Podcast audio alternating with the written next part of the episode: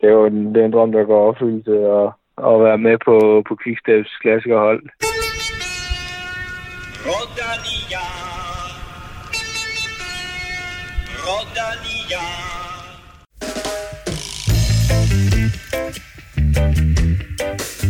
thank you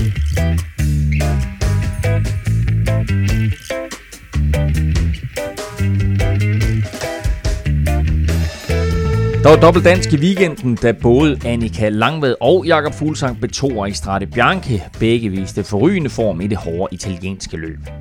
Så har vi talt med Kasper Askren, der er kommet flot fra start for det König Quickstep. Askren er en blandt mange danskere i etabløbet Tirreno Adriatico, der begynder onsdag. I sidste uge sagde vi farvel til mange teenagepigers drømmefyr Dylan McKay, men så kan de i stedet hæppe lidt på Dylan Kronevæggen, der er flyvende i Paris-Nice. Vi er glade for, at du lytter med, og vi er ekstremt glade for at have Shimano med som vores nye samarbejdspartner. Shimano støtter både Velropa, Velropa Café og naturligvis Velropa Podcast. Og som noget nyt, så kan du også støtte Velropa Podcast. Det foregår på tier.dk. Vi er fyldt et år og har givet dig over 50 udsendelser gennem de første 12 måneder. Hvis du synes om det, du hører, så kan du altså nu støtte Velropa Podcast med et valgfrit beløb. Meld dig til på tier.dk eller følg linket på velropa.dk, så donerer du et beløb. Du bestemmer helt præcis selv, hvor meget du donerer. Vi sætter stor pris på alle beløb, store som små. Så find os på tier.dk, det staves 10er.dk på forhånd tak. Og øh, nogle af dem, du støtter, det er naturligvis mine faste to kompaner, Kim Plesner og Stefan Djurhus. Velkommen til jer begge. Tak. Tak. Det er dejligt, ja. Kim, der var fuld hus igen til øh, Strade Bianca her på caféen. Ja, det var der. Og der var, der var god stemning både til, til kvindernes og mændenes løb, som, som øh, du lige har været inde på. Og så blev der jo drukket øh, Peroni og Negroni og, og en lille smule øh, Chianti rødvin. Så det var Perfekt. det dejligt, dejligt, dejligt, sådan rigtig Så godt. stemningen var god. Løbet synes jeg også var fedt. Hvad synes du om det, Stefan? Ja, det var vildt fedt at se. Øh, der var rigtig god stemning nede på caféen, synes jeg. Det, det er fedt at, at sidde og cykle med andre, og der, der kommer lidt god stemning. Og specielt da Jakob havde angreb, der, øh, der løftede stemningen så lidt. Og bare super fedt at se Jakob følge op på sin øh, meget, meget flotte sæson sidste år. Vi taler meget mere om det lidt senere. Du kan som altid finde os på iTunes, SoundCloud, Spotify eller i din foretrukne podcast-app til Android. Husk at abonnere på Velropa Podcast, så går du nemlig aldrig glip af et nyt afsnit. Og giv os også gerne en anmeldelse og nogle stjerner, helst fem af slagsen. Husk at du kan følge os på Twitter og Instagram. Det sker på snablag Velropa og på facebook.com skråstreg Velropa. Mit navn er Claus Elming, og du lytter til Velropa Podcast. Som sagt, fuld hus og god stemning igen på Velropa Café i lørdags til Strate Bianche, og denne gang der blev de danske forventninger indfriet til fulde. En anden plads til Jakob Fuglsang hos herrene, en anden plads til Annika Langvad og en femte plads til Cecilie Utrup Ludvig hos kvinderne, gjorde faktisk Danmark til den mest succesfulde nation i den italienske nyklassiker. Stefan, Annika Langvad, øh, det var imponerende, hvad hun foretog sig i lørdags. Ja, det synes jeg var, var, var rigtig vildt. Øhm, at, at hun i en alder af, af 34 øh, og sit første professionelle landevejsløb øh, for, sit, for sit nye hold, kan, kan gå direkte ind og, og blive nummer to foran, øh, foran store navne som, som Marianne Foss og Anna van der Breggen og, og, og sådan nogle navne. Øh, det, det synes jeg var meget imponerende. Øh, man skal lige huske, at det, det, det er ikke første gang, hun kører på landevej, men, øh, men i, i mange år er det. Øh, hun er tidligere dansk mester i landevej faktisk øh, tilbage i 2010, og, og har før vundet, øh, tror jeg, DM i enkeltstart tre gange i træk, så, så hun er ikke helt ny for det, men, men de senere par år har det handlet meget om, om mountainbiker, siden øh, hendes, øh, hendes øh, flotte præstation i, i VM i Innsbruck, så, øh, så tror jeg, at Bols Stolmans de fik øh, øjnene op for hende og tog hende ind, og, og hun leverer altså bare lige fra start.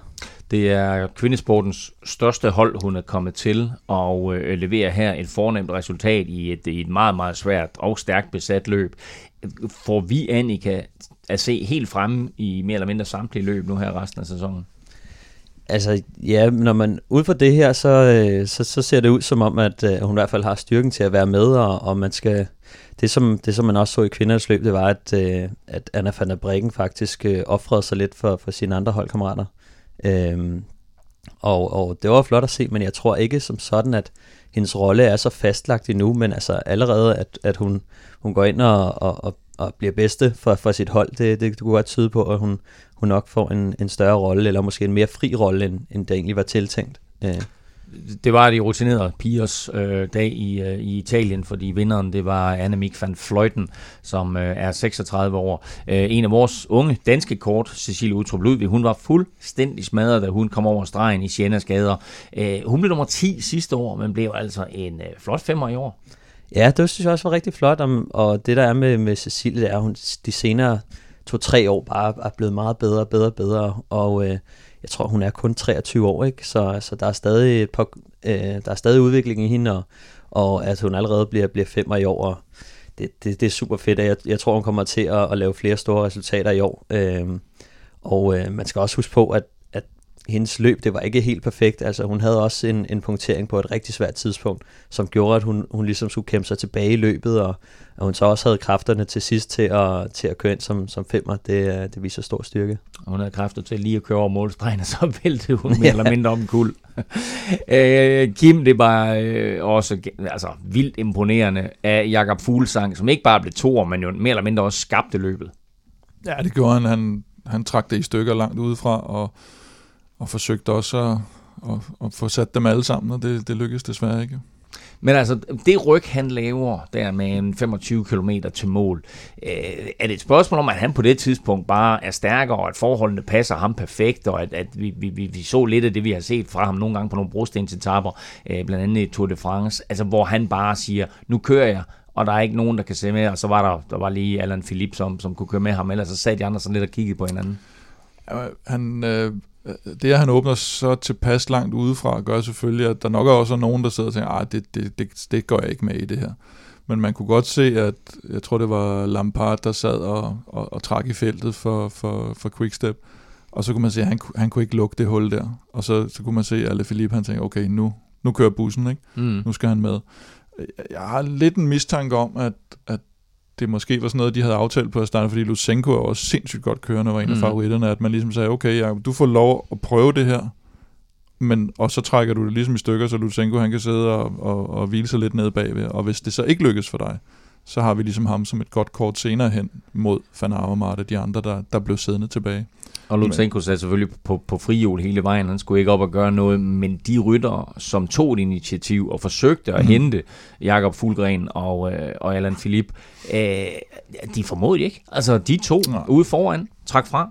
Ja, og det er også fordi, der, som du siger, så der er man så trods alt også så langt hen i løbet, og det er så hårdt et løb, at der er det de stærkeste, der vil, der vil køre fra. Det ser man også mange gange i klassikerne, at når, når først de, de laver udskilling til sidst, det kan være Avermaet og Sagan og sådan noget, der sidder lige pludselig, og så kan der sidde 20 mand bagved, men de kan ikke hente dem, fordi så er det bare de stærkeste, der er kørt. Og det er det, Ale Philippe, han ser så klogt, og han ser det også lige hen over toppen, kan man se, og det er igen lige et, en passage, der passer ham til hans egenskab. Han kan lige mm. lave den spurt der og lukke det der, og det er der mange af de andre, der ikke kan, selvom de måske også sidder og siger, okay, nu ved vi egentlig godt, at toget kører, men, men de har ikke den der hen over toppen.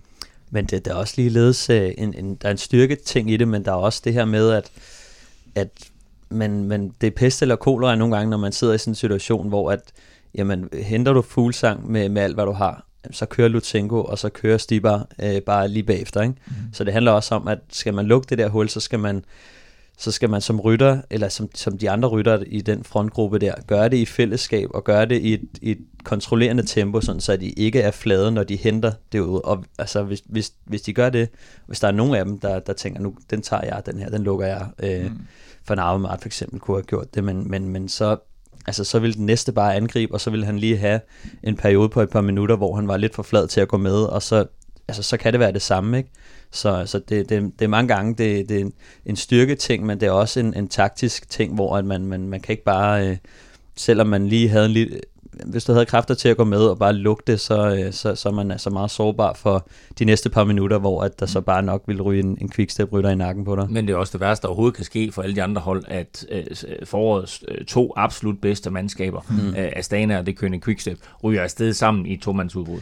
Ja, og så, så sidder man jo som en, en Fanauemart, som, som er den, alene i gruppen på det tidspunkt, og han har jo måske kun et skud i bøssen, øh, og øh, hvis han bruger det på at lukke dem, jamen, så kommer den næste bare. Så, så det, er, øh, det, er, det er super godt kørt af, af både Astana og Quickstep, som, som udnytter det flertal, de havde i gruppen.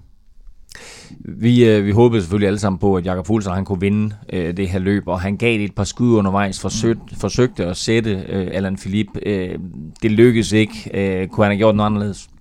Nej, det synes jeg ikke. Jeg synes, han angrebet på de steder, hvor, hvor det gav mening. På de lidt længere bakker, hvor, hvor han, han lidt har overtaget på, på Alain Philippe. Og øh, også så ved man jo godt, at når man, og det snakker vi også om nede på caféen, at den eneste, man ikke vil ind til Siena med, det er, det er Julian eller Philip. Det er, det er sådan nær, nær den værste, du kom ind. Men den der lille rampe til sidst, ikke? Altså, det er bare guf. Og der, der snuppede han ham også fuldstændig, som, som man havde forventet desværre. Øh, man, man håber altid til det sidste, og man sad og tænker, Åh, sidder han, er det spil for galleriet, eller er han lidt flad, eller Philip og sådan noget, men han har jo alt, han har altid det der tilbage, når han sidder i en sådan finale, mm. ikke? Ja, og, og, og nogle gange, når man som Jakob sidder i sådan en situation, så det vil ikke give mening at, øh, at ryste posen igen. Altså nogle gange, når vi mm. kører udbrud, så tænker jeg, at det er en lortesituation. Jeg stopper med at føre, og så bliver vi hentet igen. Det, det er ikke sikkert, at han, altså, det vil være en, en, en, måske en værre gruppe. Han kunne måske ikke slippe af med Alaphilippe, som, altså hvis han nu skulle prøve at blive hentet og angribe igen, så ville Alaphilippe nok være der igen, og måske vil der være et par andre rytter også, så, mm. så jeg tror i situationen var det det bedste, han gjorde. Han gjorde også kål på, øh, på Wout van Aert, som, som ja, det er heller ikke helt nem at knække. Øh, så, så han Men gjorde... altså, øh, apropos øh, van Aert, ikke? Altså, øh, suveræn kørt af ham, ikke? Altså, mm. en, en som majestat, der går han efter de her to, får dem hentet, altså selvfølgelig flad, da det, endelig, da det, da, da, da det skal afgøres. Man kører altså for andet år i træk, en tredjeplads hjem. Mm. Ja, ja det, var, det var imponerende. Jeg, jeg troede faktisk ikke, han jeg troede, han sådan mentalt nok skulle være der, men jeg var lidt i tvivl, om han sådan fysisk var der, og han har også kørt cross hen over vinteren og sådan noget, men, øh, men det er bare et løb, der bare, han bare elsker, ser det ud til, ikke? og det, det giver også sig selv lidt ligesom øh, Annika Langvad, at, øh, at de der typer, der kommer, det, det, det er noget, der er noget teknik, og der er noget, noget lidt grus og lidt halløj, ikke? så det, det, det kan de godt lide. Den her. Vi kan lige vende tilbage til det lige om øh, et sekund. Øh, jeg skulle bare lige spørge, fordi vi, vi har et lytterspørgsmål, og jeg kan desværre ikke huske, hvem det var, der stillede det, men, men øh, vi har et lytterspørgsmål, der hedder, skulle Jakob Fuglsang have startet øh, sin, sin, sin spurt op ad den sidste bakke tidligere, blev det for nemt for, for Alan Philippe, øh, at Fugl, øh, Fuglsang han startede så sent? Nej, det tror jeg, det tror jeg i princippet ikke. Øh, jeg, jeg tror, han gjorde, hvad, hvad han kunne gøre. altså, man, man kunne se den her, den her styrkeforskel, og, og Alaphilippe, han er om noget også en, en dygtig klatrer, så skulle han have kommet af med Alaphilippe, så skulle han nok have haft en, en 10 km stigning, og, og ja. det, det, det havde ikke gjort nogen forskel, om han havde rykket 100 meter før. Jeg synes, eller... han gjorde det rigtigt ved, at, eller ikke, det var jo ikke Jakob, der lod Van Aert komme op igen, men, men så alligevel, fordi det, at han kom ind i mixet igen, gjorde i hvert fald, at han havde en større chance, end hvis de bare kørte head-to-head, fordi så kunne der blive noget med, og det så man også, da, da Van Aert kørte, der kiggede Jakob bare på alle, fordi så det må du lukke, det der. Ja, men, men der er du så, du er så sent henne, at de kunne have gjort hvad som helst. Lidt ligesom, øh, da vi så Kort vinde øh, turetappen sidste år og sådan noget, ikke? Selvom han lå forrest, og selvom han, altså, han tog bare selv til den, og så vidste han, at den, er, den, den ja. vinder jeg, den her. Og så kom Van Aert også op. Øh, det, det var fedt, at man kan se deres, deres puls og, og vattal øh, også nogle gange. Det, det var meget sjovt at se, øh, da Van Aert, han, øh, han lukkede dem igen, der havde, lå han med puls 192. Mm. og øh, der, der var du rimelig skak mat på det tidspunkt, ikke? Så, men han var nu kommet op med, med en lavere puls, altså havde han ikke jagtet dem så hårdt, som han gjorde, mm. og kom op med et lille overskud, som kunne gøre, at han måske havde et punch eller to, så kunne Jakob godt have brugt ham til noget, fordi mm. Jakob vidste godt på det tidspunkt, virkelig sat ham. Der er en god chance for, at han ryger på Siena-stigning igen, så det ville være, måske være meget rart for ham at, at have et ryg eller to og, og lave noget pingpong med, med en anden. Ikke? Mm. Men, øh, men ja, det, det skete desværre ikke. Øh, der hvor Jakob han rykker, øh, der ligger han øh, sådan lidt bag ved Fanart. Fanart ligger øh, forrest faktisk på det tidspunkt, og Julian Philippe øh, ude til venstre. Jakob går indenom, han ved, han skal først ind i det højre sving på toppen. Øh, er der noget der også taktisk, Stefanie, at man håber på, at Fanart rent faktisk nærmest kan skærme øh, Julian Alaphilippe, så han ikke kan komme med?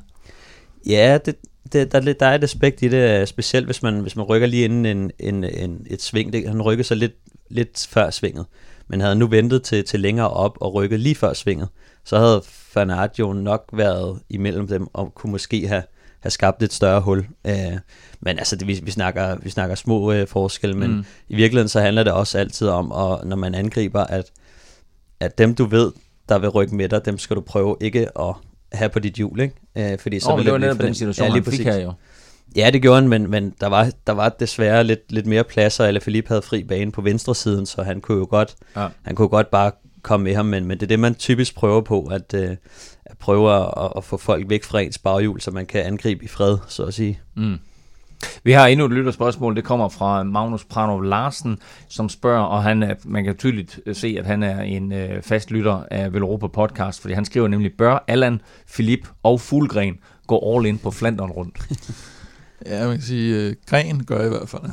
af, af, af, de tre, der vil jeg sige, at uh, for der, ligger, lidt, der, ligger lidt valgren, der ligger lidt valgren i Fuglgren. Ja. Ikke? Uh, jeg tror, eller hvad hedder det, Alle Philip kører slet ikke Flandern rundt, så det vil være underligt. Øh, han kører den ugen, øh, uh, satser på den, og, øh, og Jakob står til at skulle køre Flandern rundt, og jeg har bare en eller anden mistanke om, at fordi han er kommet så godt fra start, og han også stadigvæk skal køre Tour de France, og han også stadigvæk vil være med i Ardennerne, at det måske bliver for stor en mundfuld. Øh, jeg ved ikke, om han så helt melder fra til Flandern, eller om han bare kører den sådan lidt som, som hjælperytter, eller som...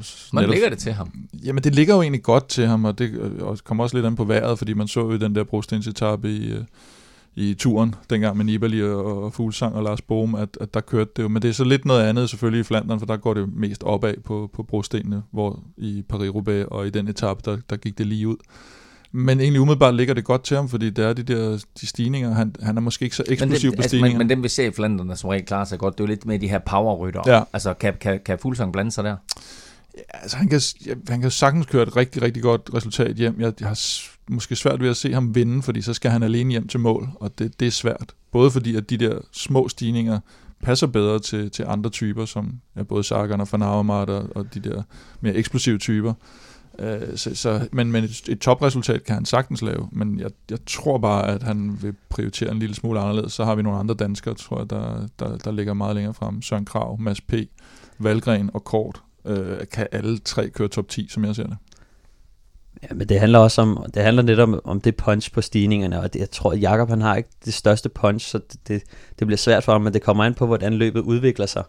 Øh, hvis, hvis det bliver åbnet længere udefra, øh, så, øh, så tror jeg, han har større chancer, og han har jo selv sagt, at han, han godt kunne tænke sig at køre løbet og, og prøve at gøre det godt i det, så, så det kommer, men for mig at se, så kommer det meget an på, øh, på hvordan løbet udvikler sig, om det bliver om det bliver åbnet lidt udefra, om der måske er noget sidevind i spillet og, og så videre, hvis, hvis det bliver sådan en et klassisk øh, Flandern rundt, hvor der bliver bare trykket på, på bakkerne hver gang, mm. så tror jeg, han får svært ved det. Så ligger det nok Jamen, mere skal, til Søren Krav og, og Valgren. Han skal og helt Kåre. klart ud, ligesom han gjorde i, i Strade Bianchi. Så. så skal han ud og så sige, ja. det, det vi satser på med dig, det er, at du får lov at køre i starten, og så ser vi, om det virker, og ellers så har vi Kort og måske uh, Lawrence de Frese siddende bagved. Lutsenko måske også, nu kan jeg ikke huske, hvad, hvad program han har men så, så gemmer vi dem, men så får du lov, altså så bliver sådan gambling, hvis han skal, mm. skal det, ja. det, det, vil jeg tro. Der kommer, kommer med et angreb efter en af de hårde stigninger, hvor han måske lige kommer med hen over i frontgruppen og prøver, prøver at lave noget, noget lidt anderledes, end, end at køre den, den klassiske, hvad kan man sige, sådan støjven øh, bonen taktik der, mm. hvor man bare brager op over, over bakkerne og sætter de andre. Der er stadigvæk lang tid til Flandern rundt. Der er både et par etabløb, der skal afvikles. Der er også lige et enkelt monument i form af Milano Sanremo. Og så skal vi nok tale meget mere Flandern rundt, men det viser meget godt allerede øh, nu, at vi sidder og taler om Flandern rundt, hvor stort det løb er. Øh, Strade Bianche øh, skal vi lige have gjort færdig. Strade Bianche betyder hvide veje. Og øh, jeg synes da ikke, at der er et år, der har været mere tydeligt, at det her det var hvide veje, for der var sådan hvidt støv øh, over det hele øh, på, på løbets 184 km. Stefan, det må være noget forfærdeligt at køre i. Ja, det er det også. Øh, bare lige for, for at komme ind på det. Sidste år, der, der, var, det jo, der var det jo noget rigtig lortevejr med, med, med noget regn og sådan noget. Og det er noget nemmere at køre på grus, når det har regnet, eller når det regner, fordi at, at gruset bliver ligesom trykket fladt. Øh, så en ting er selvfølgelig, hvis det bliver meget mudret, men, men ofte så vil det være lidt nemmere, fordi at gruset ligesom bliver trykket fladt. Når det er det her løse grus, som, som står op, så, øh, så bliver det for det første meget svært at se, og det er svært at, at manøvrere cyklen rundt på det her øh, grus. Nu, nu, kan jeg, nu ved jeg ikke hvor præcis, hvordan, hvordan gruset var at køre på. Øh, det er lidt svært at se fra tv, men, men ofte er det sådan, at, at når man kører ind på, på grus, så må man bare lade cyklen øh, køre af sig selv. Altså man skal ikke rive for meget i styret, man skal ikke være så opsat på, at cyklen skal køre lige ud, fordi at ofte så rammer man, man nogle, nogle, nogle spor nedenunder øh, ligesom når man kører i, i sne, og, og der vil være isspor nedenunder. Så nogle gange så rammer cyklen bare nogle forskellige spor, som gør, at man, man må egentlig bare lade cyklen køre lidt, og så bare stole på, at man, man holder sig på vejen. Ikke? Øh, men men der, er, der er ret meget teknik i det, og jeg kan det selv huske på et tidspunkt, nu, nu har jeg kørt, øh, ikke kørt Strade Bianche, men jeg har kørt nogle andre grusløb, hvor at jeg før har, har, har kørt den på den måde. Der, der var sgu også en gang, hvor at, øh, jeg ramte et spor, som, som førte mig af vejen, og så, så tonsede jeg lige ind i et træ, ikke? men, øh, men, men det, er, det er lidt svært øh, at, at køre på grus. Øh. Men et, et er jo svært, det er at køre på grus. Jeg tænker også på alt det her støv, som bliver ja. vivlet op, og man kan se, at, at øh, et er selvfølgelig det, det støv, som rytterne vivler op, men også det støv, som motorcykler og biler vivler op, og alle dem, der sidder dernede, ikke altså. Mm. Øh, du prøver på at tage sådan en dyb indholdning, og så øh, ja. det eneste, du får ind, det er, det er hvidt støv. Ja, det er forfærdeligt, ikke? At, men det er, også, øh, det er også vigtigt i sådan nogle situationer, at man sidder lidt fremme, fordi sidder du i, i midten af en stor gruppe, så kan, du, så kan du ikke se en skid, så kan du kun lige se øh, forhjulet på, på ham foran, ikke? Og øh, sker der lige pludselig et eller andet styrt, eller nogen, der, der, der svinger over i den anden side af, af gruset, så, så, så, kan du, så kan du nemt blive ramt, ikke? Og vi så også en, en del styrt undervejs, synes jeg. Jeg øh, er lidt i tvivl om, vi rent faktisk har fortalt, at, at Julian Alaphilippe han vandt løbet. Det ved de sikkert. Øh, de fleste er sikkert på nuværende tidspunkt. Men Han vandt altså foran øh, Jakob Fuglsang. Øh, et vandt han, øh, og to, så vandt det König Quickstep øh, igen. Det var det femte ud af fem endagsløb, de har kørt i år. De har vundet dem alle fem. Kim, det er helt uhørt. Ja, det er selv for dem er det, er det ret voldsomt. Og jeg tror også, vi var inde på det, var det i sidste udsendelse, at, at nu, nu har vi ligesom vendet os til det, fordi de havde den der vanvittige sæson sidste år også, at, øh, at nu er det som om, at det, det gør de bare, og det bliver en selvfølge, men, men som vi også var inde på sidst, at, at vi skal ikke så mange år tilbage, for at, at de også havde lidt krise i forårs, forårsløbende, og når de først har krise i forårsløbene, så er den helt modsat, fordi de er Belgiens største hold. Det forventes, at de vinder hver gang. Oh, men der er ikke nogen, der forventer. altså, det er aldrig sket før, at, at der er nogen, der nej, har Nej, men i, Belgien, men i Belgien, der er det jo altid, altså hvis ikke de vinder, eller laver en sindssygt god præstation, så er det bare sådan lidt, hvorfor gjorde de ikke det? Altså, det, altså alle oh, i Belgien følger men, med men, i... Der er, der er 24 andre mandskaber her. Ja, ja. Som, som har lyst til at vinde det løb. Ja, de øh. mistede øh, Nicky Terpstra også, ikke? Det ville jeg også have troet, at ville, ville have en større forskel, faktisk. Ja, han kører lidt for sig selv kan man sige, ikke? Jo, men han var alligevel garant for et par sejre, synes jeg. Ja, det er rigtigt. Og han, han vand, kørte præcis. Vandt trods alt, apropos Flanderen, ikke? Vandt han lige Flanderen ja. rundt sidste år. Ja. Men det bliver spændende at se, hvordan de, om de kan hamle op med de andre, når de, når de kommer ind i de, de store klassikere, fordi at, altså vi kan sige, at de, de starter rigtig godt, men, øh, men de har ja, det er klart, hvis de, falder, hvis de falder igennem i, i Flandern og Paris-Roubaix, så er det igen, altså så er det når igen du er i Belgien, så er det, så er det lige pludselig fiasko lige pludselig, ikke? og, det, og det, det, det, den, den, er, den er skø. Altså, der er virkelig høje forventninger til dem, ikke? Men og det indfrier og så, de også. Og så er det jo ikke ligesom, øh, at, at Sagan vinder alle løbene, eller Philip Chabert vinder alle løbene. Det er fem forskellige rytter, der har vundet de her fem løb, så altså en enorm præstation, en enorm flot præstation. Ja, jeg, ja, det König Quickstep her, her til starten på sæsonen. Ja, og jeg glæder mig rigtig meget til at se uh, Philip Gilbert i år, fordi at alt, hvad jeg har set indtil videre, det tegner altså på, at han er i fantastisk form, og ja. han ikke har mistet noget, så, så han glæder mig også jo, til. så er det jo også det, der gør, at de kører løbende offensivt, fordi de har rytterne til det. Ja. Du er nødt til at have rytterne til at kunne køre op. Du kan ikke bare gå ind og, og, og så med et eller andet lortehold, og så sige, nu kører vi pisse offensivt i dag. jo, så kan du gå i tv-udbrud, men det får du aldrig noget af. Men det der med at køre offensivt i finalerne, eller på de afgørende tidspunkter, og komme i overtal, det, det, det, det er kun de, de store hold kan gøre. Kasper Askren er dansker, han kører for The König Quickstep, og han fortæller lidt om den her fantastiske sæsonstart, holdet har haft lidt senere i Velropa podcast. Men inden vi går videre, så skal vi naturligvis lige have vores faste element, der er, og måske et af mine yndlingselementer faktisk, quizzen. Ikke et af vores. Jo, oh, det er. Stefan, det er blevet Stefan. Har, har, vi overhovedet styr på, hvad stillingen er på nuværende tidspunkt? og det skulle vi have haft. Ja, det skulle vi have haft. Men vi må lige, jeg tror faktisk, Stefan, du fører 3-2 eller noget i den retning. Ja, det lyder Ej, det meget, det meget det, plausibelt. Eller står det 3-3. Det er også, prøv at høre. Der var det stod uge. Ja, vi, øh, vi finder ud af det, og øh, så sætter vi en, en fuldstændig ny quiz i gang i dag, øh, naturligvis. Og den lyder som følger, øh, at øh, i den kommende uge, der begynder, øh, eller faktisk er det begyndt allerede, Paris-Nice. Og det er kørt siden 1933. Øh, ved mange danskere, der har været på podiet? Nej. Nej, det er ikke quizzen, mm. men øh, det er... Øh, det er ikke mange. Det er ikke mange. Nej. Har vi et bud? To. To. En. Nul. Det er tre gode bud. ja, præcis. Øh, nej, vi har faktisk aldrig haft en dansker på podiet. Øh, men det kørte siden 1933. Øh, Frankrig er den nation, der har vundet øh, klart flest gange. De har vundet 21 gange. Heraf har Jacques Anquetil vundet de fem. Okay. Men en enkelt rytter har vundet syv gange. Fra Frankrig. Den er nem. Jeg vil gerne svare først. Og den er nem, siger Kim. Mm. Sidder og knider sig i hænderne derovre. Jeg skal bare have lov at svare først, jo. Det er det eneste, der er mit problem. Nu gør vi det på den her måde, Stefan, at du, mm. nu har du en hel udsendelse til at uh, tænke over det her. Jamen, og, jeg så får, svarede- og så får du lov til at svare først. Nej, jeg- Nå, gør det det? gjorde han Ja. sidst jo. Ja, men han, skal, han skulle lige til at sige, at han svarede først sidst. øh, Stefan får lov til at svare øh, først. Altså, hvis du gerne vil, Så naturligvis. det er jo, Godt. det er jo gæst som Men- gæst i huset. Det korte og lange det er, quizzen går simpelthen ud på, hvilken rytter har vundet Paris-Nice syv gange. Øh, og øh, jeg kan så jo tilføje, at det var i træk. Paris-Nice begyndte nemlig i søndags, og det gjorde det med noget af et vedløb. Der var hård sidevind, som nærmest blæste rytterne af vejen, og der blev sådan dannet et hav af vifter øh, undervejs. Mandag fortsatte det her sidevindsræs, og øh, i begge etapper, der var det Jumbo Vismas Dylan Groenewegen, der strøg først over stregen, og dermed så har han altså iført løbets førertrøje på dagens tredje etape. Groenewegen, han er øh, både holdbar, og så er han måske feltets allerhurtigste lige nu.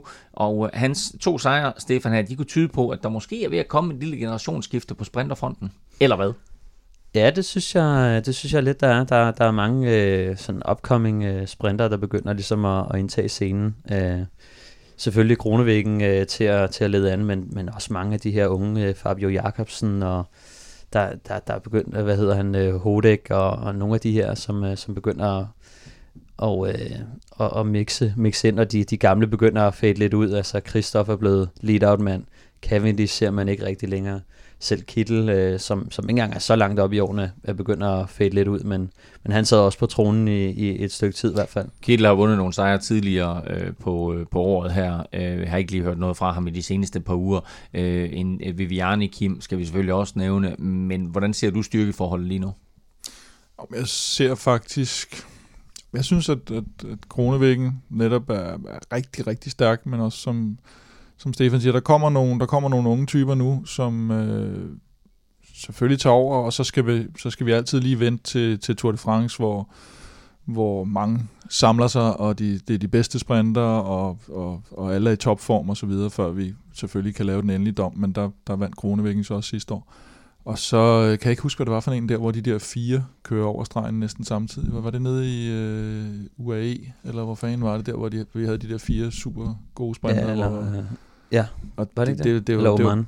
ja, det var bare så fedt at se det der, altså, hvor de ligger tæt, altså, hvor man, Mm. ikke, øh, hvor man ikke lige ved, at okay, den tager han sgu, altså, og det, sådan havde jeg det også lidt med Kronevæggen i de her, den, den ser han ud til at tage. Men vi det så store forhåbninger til Kronevæggen sidste år også, og så er det ligesom, om han falmede lidt.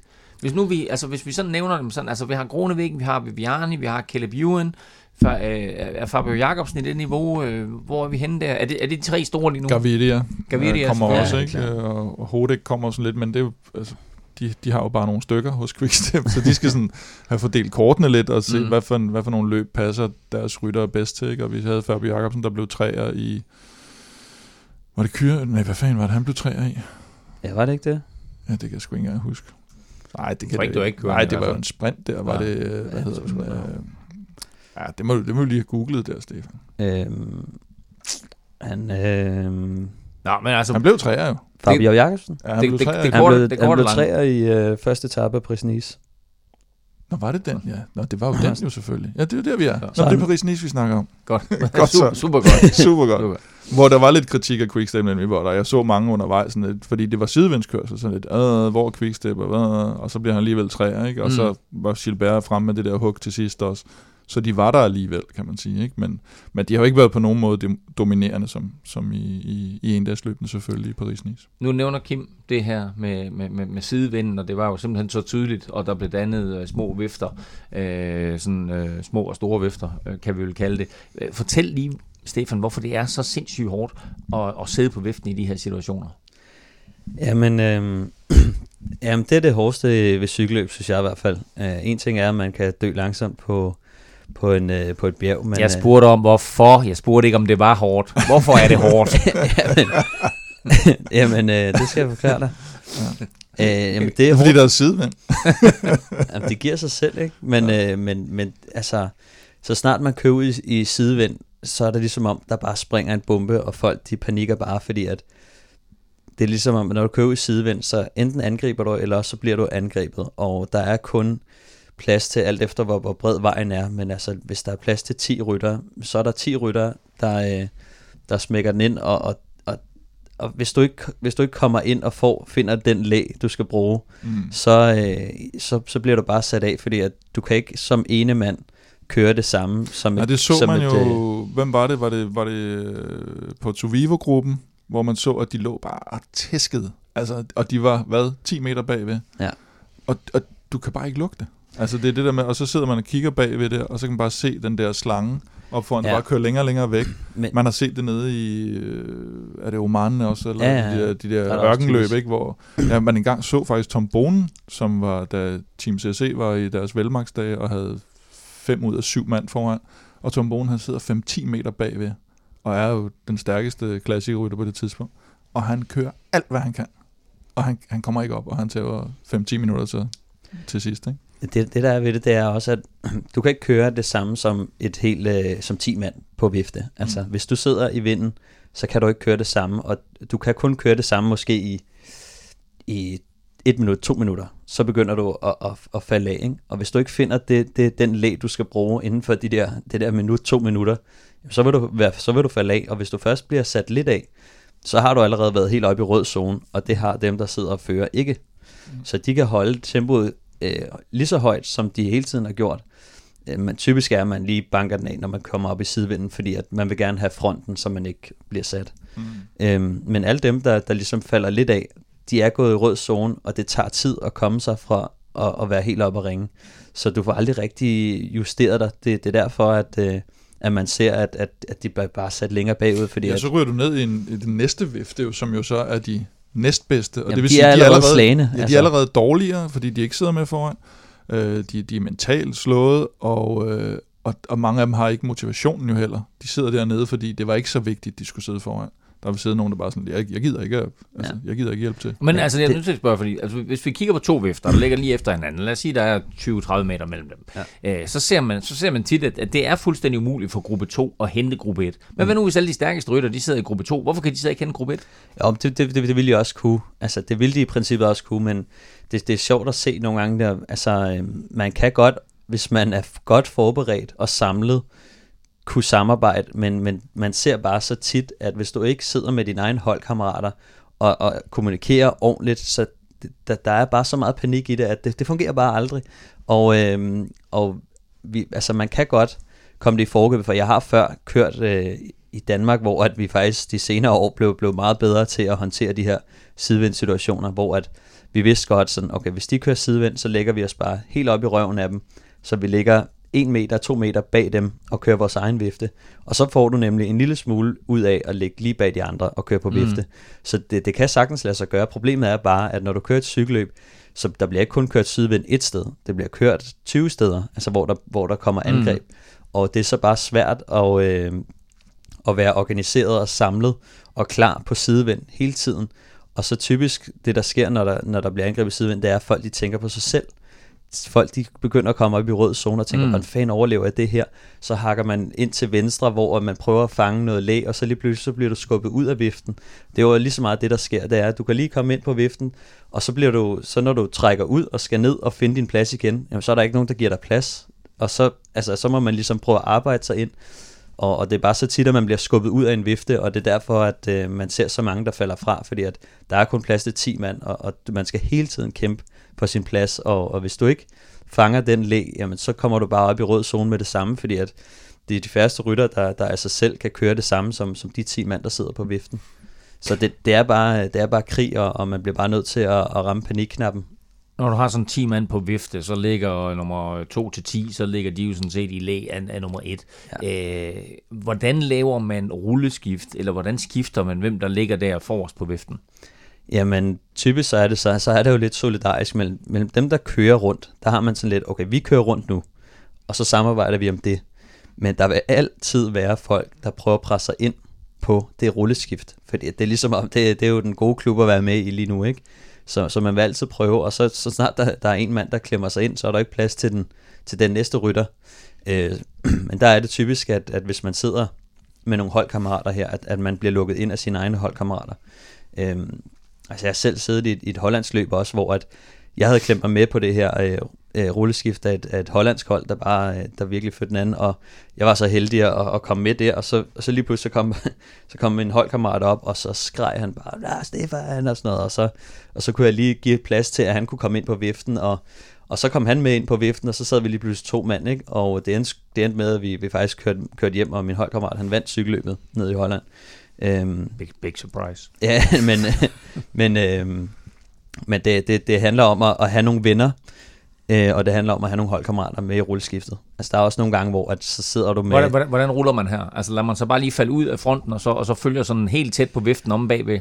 Ja, ja, så er det bare at håbe, at du kan, du kan komme ind igen, ikke? Ellers mm. så må du klemme... Der sidder altid nogen, der ikke vil føre, men gerne vil sidde i læ.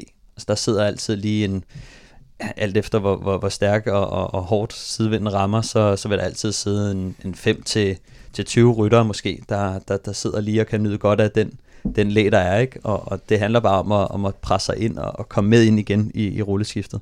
Det er meget, meget risky ikke at køre med rundt i et rulleskift, men der er alligevel rigtig mange, der gør det, fordi at så er der nogle sprinter, og så sidder man lige og har ondt af sig selv, fordi at, åh, nu er jeg lige i rød zone, jeg skal lige komme, og så kører jeg med igen lige om lidt, og sådan noget. Øhm, men det kan altid svare sig at køre med rundt. Altid. Øh, der var et, et, et ret interessant tweet øh, fra en fyr, jeg ved ikke, hvem han er, men øh, det kan være, I, I kan hjælpe mig ja, her. fra Rumænien, tror jeg. En Rumænien. Rumænsk cykelfan. Mihai, øh, Mihai Kasaku, eller ja. sådan noget, øh, som skrev, at de stærkeste rytter i vinden øh, i, øh, tror du, på anden etape, var følgende. Cortina 78 kilo, Trentin 74 kilo, Luis Leon Sanchez 73 kilo, Luke Rowe 72 kilo, Gronevæggen 70 kilo, Gilbert og Kwiatkowski 69-68 kilo, og så med store fede udråbstegn efter Bernal 60 kilo. Hmm. Altså det er jo helt vildt, at den lille knægt fra Colombia kan sidde og køre med her. Viser jo endnu et... Ja, ikke bare øh, køre med jo.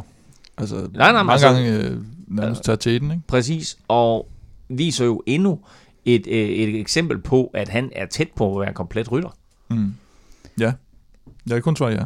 Men, det, det, jeg vil gerne, der, var, der, var oplæg, der var oplæg til samtale, til diskussion her, altså fordi men han er det jo. Altså, det er, det, det, vi, jeg synes, vi sidder lidt og venter på ja. det helt store gennembrud fra ham. Ikke? Vi taler, bare, og taler og taler om ham. Ja. Men altså, det her, det viser jo bare, at der er ikke ret mange ting i cykelsporten, som han ikke kan. Og vi vil bare, på et eller andet tidspunkt, så kommer det her store gennembrud, hvor han vinder en, en Grand Tour eller et af de store løb. Men det grund til, at han sidder med, det er på grund af, af, af Sky og Luke Rowe. Altså, ja. det er Luke Rowe, der fører det her andet. Kwiatkowski ja. er der men det er Luke Rowe, der ligesom går op og, og, og tager teten, og han giver sine holdkammerater lov til at sidde der. Og får du lov til at sidde der, jamen, så kan det godt være, at du vejer 60 kilo, og, men altså, det, det er bare jeg synes, det, det du skal... Hårdt, jeg synes, det er hårdt, eller jeg, jeg synes, det er næsten nedladende over for Bernal at sige, at han får lov. Fordi han, altså, der er men, også øh, andre uh, Sky, altså det, det, altså det kunne lige så godt være nogle andre Sky-folk, så ikke? Altså det, det er påfaldende, at det er ham i sidevindskørsel, for man kunne godt sige, ham gemmer vi lige til den, til den afsluttende weekend. Han skal ligge og spare kræfter der, og så kan han køre som hjælperytter for Kwiatkowski i sidst. Altså, han, det, han går bare op og tager fuld gas Nej, det, det er 100% han får lov, fordi at, at Sky de tager... Ja, 100%, fordi at... Hvad fanden skal Banal gøre, hvis, øh, hvis Greibel han kommer op på siden af ham og skubber ham væk? Han kan ikke skubbe Greibel væk, jo. Nej, nej, så Greibel ville godt kunne gå op og skubbe ham væk, men Greibel gør det ikke, hvis Sky sidder og tager initiativ. Men Greibel er der slet ikke. Så der, der er sådan en gentleman's rule, at hvis dit hold sidder og fører, så får du lov til at sidde i læ. Og det, det, det handler om, det er, at, man, at det er derfor, man typisk ser folk, de, øh, de, altså, når Sky går op og, tager, og angriber i sidevinden med, med et par mand, og Banal måske er en af dem, jamen så får du lov til at sidde der. Oh, men så, jeg tror også, min, min argumentation er lidt, at han ikke bare sidder i læ. Altså, når, når de så kører rundt der, så går han jo frem og virkelig tager nogle, øh, nogle, nogle føringer, og får, han får ed med mig også vind på næsen, ikke? Jo, men øh, lur mig Altså, han sagde, han sagde jo ikke at gemme sig. Nej, det ved jeg godt, men, øh, men øh, han gjorde et godt stykke arbejde til sidst, altså hvor, hvor, han, hvor, hvor at, at tempoet var faldet, men når du først træder an, og angrebet sker, der er det ikke banalt, der sætter topfart. Det ved jeg. Altså, der er, der er det nogle af de andre gutter. Måske sådan en Luke Rowe. Kwiatkowski har også noget, noget power, mm. men, men, men han får lov til at sidde der til at starte med. 100% sikkert. En ting er så, at han, han gør det færdigt, og han gør det rigtig flot senere hen. Men når der først bliver trådt an, der er det ikke ham, der fører an. Kontroversiel udsendelse. Og, og, og så vil jeg også lige sige, jeg tror ikke et hak på, at Kronevæggen vejer 70 kilo. Det vil jeg bare lige sige. Det er den største løgn. Han er meget tungere. Han er meget tungere end 70 kilo. Nå, men det, det gør da kun hans præstation endnu bedre. Ja, ja, men, men det, var bare, det var bare lige hurtigt stat over, at, øh, at han vejer 70 kilo, og Kwiatkowski 68. Altså, der er fandme stor forskel på de to rytter. Han vejer mindst 75. Tror du det? Utrolig Ja, lille, 100. han ikke? Så. Nå. Øh, men pointen var ikke omkring, hvad han vejer. Pointen var, hvor lidt øh, Bernal vejer, og han stadigvæk kan sidde med der. Til gengæld, Kim, så må vi jo sige, at Grunevæggen, han nyder rigtig, rigtig godt af hashtag Velropa-effekten. Ja, det gør han. Fordi øh, vi, har sådan en, vi har sådan en gul øh, laser bullet. Gul-sort. to- Gul, gul og sort Ja. øh, laser bullet hjelm hængende øh, her i caféen. Og straks at Grunevæggen, han tager den på, Ja, så, så- vinder han to etapper. Så er der to etapper der. Ja. Og der er vi ikke for fine til Nej. at tage Og der vil jeg sige, man, altså, vi vil jo faktisk godt sælge den der. Så hvis der er nogen, der har lyst til at ud og vinde nogle etapper, så kan de købe den der laser bullet hjelm, og så er den hjemme. Du ikke? bliver ikke mere arrow. Ja, det gør det nok Det ikke. gør du nok ikke. Det er hashtag Velropa-effekten, når det er både webshop og café og hele lortet. Altså, det er bare salg, salg, Øh, salg. Nu ved jeg ikke, altså... Øh, han, han, han bliver ved med at køre i den her laserhjelm her, men han kommer nok næppe til at vinde øh, Paris-Nice. Øh, når det begynder at gå opad, så får han nok sine problemer. Hvem skal vi forvente vinder det her? Det er godt, du spørger. Uh, vi har jo været inde på Sky, og det ser ud til, at de kører for Kwiatkowski, som Ja. jeg ser det. Uh, den afsluttende weekend er hård.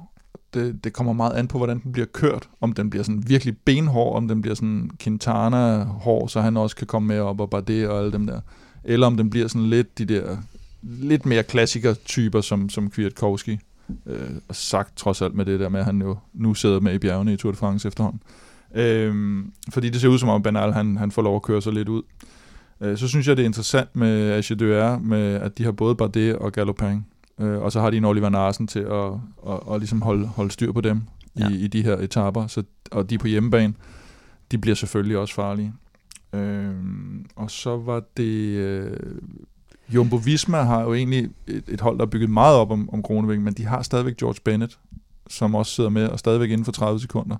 Og han, han kan også godt, øh, som jeg siger. Og så selvfølgelig øh, Quintana. Har heller ikke set Og helt... Quintana med os. Ja, han øh, ser ikke helt fjollet ud. Han er også kun 25 sekunder efter. Kelterman og Sakharin er også stadigvæk med. Sakharin er, øh, er næsten lidt overraskende, at han har holdt sig så godt frem i, i sidevindskørsel. Men uh, Kwiatkowski, det er, det er din forhåndsfavorit. Øh, nej, jeg tror sgu egentlig, jeg tager øh, enten Bardet eller Galopin, alt efter hvem de kører for i weekenden. Vi, øh, vi glæder os rigtig meget til at se afslutningen, og afslutningen kan du faktisk se hernede på Villeuropa Café. Vi satte i gang i en podcastkonkurrence i sidste uge, som vi laver sammen med Shimano, hvor du kan vinde et Pearl Izumi Gold cykeltøjssæt til en værdi af 2.000 kroner. Og øh, ja, det er lidt øh, småkoldt udenfor, men du skal på cyklen, fordi øh, cykelsæsonen den er begyndt.